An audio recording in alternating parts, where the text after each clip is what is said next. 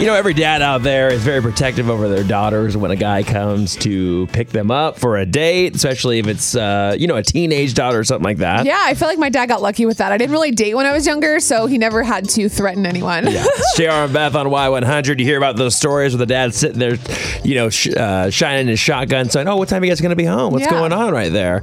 Or they say, Hey, whatever you do to my daughter, I will do to you, type of thing. Mm-hmm. or they've got friends and yeah, all exactly. kinds of different stories. Well, with the advancement of technology and the the ring doorbell, those ones where you can see someone in the in the camera when they ring your doorbell.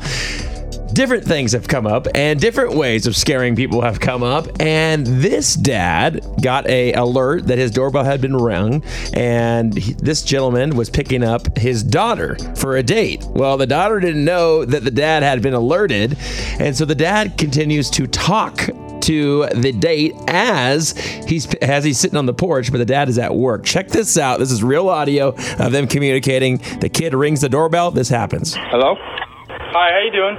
I'm good. Who's this? Uh, I'm Jared. Hello, Jared. This is Pedro. This is um Grace's dad. Oh, it's good to talk to you. Oh, sorry I can't meet you in person 'cause I'm at work. So at least Oh, I that's- get to see your face, but you don't get to see mine. All right. Where you guys going? Uh, I think we're gonna go to the Roadhouse and then maybe a movie.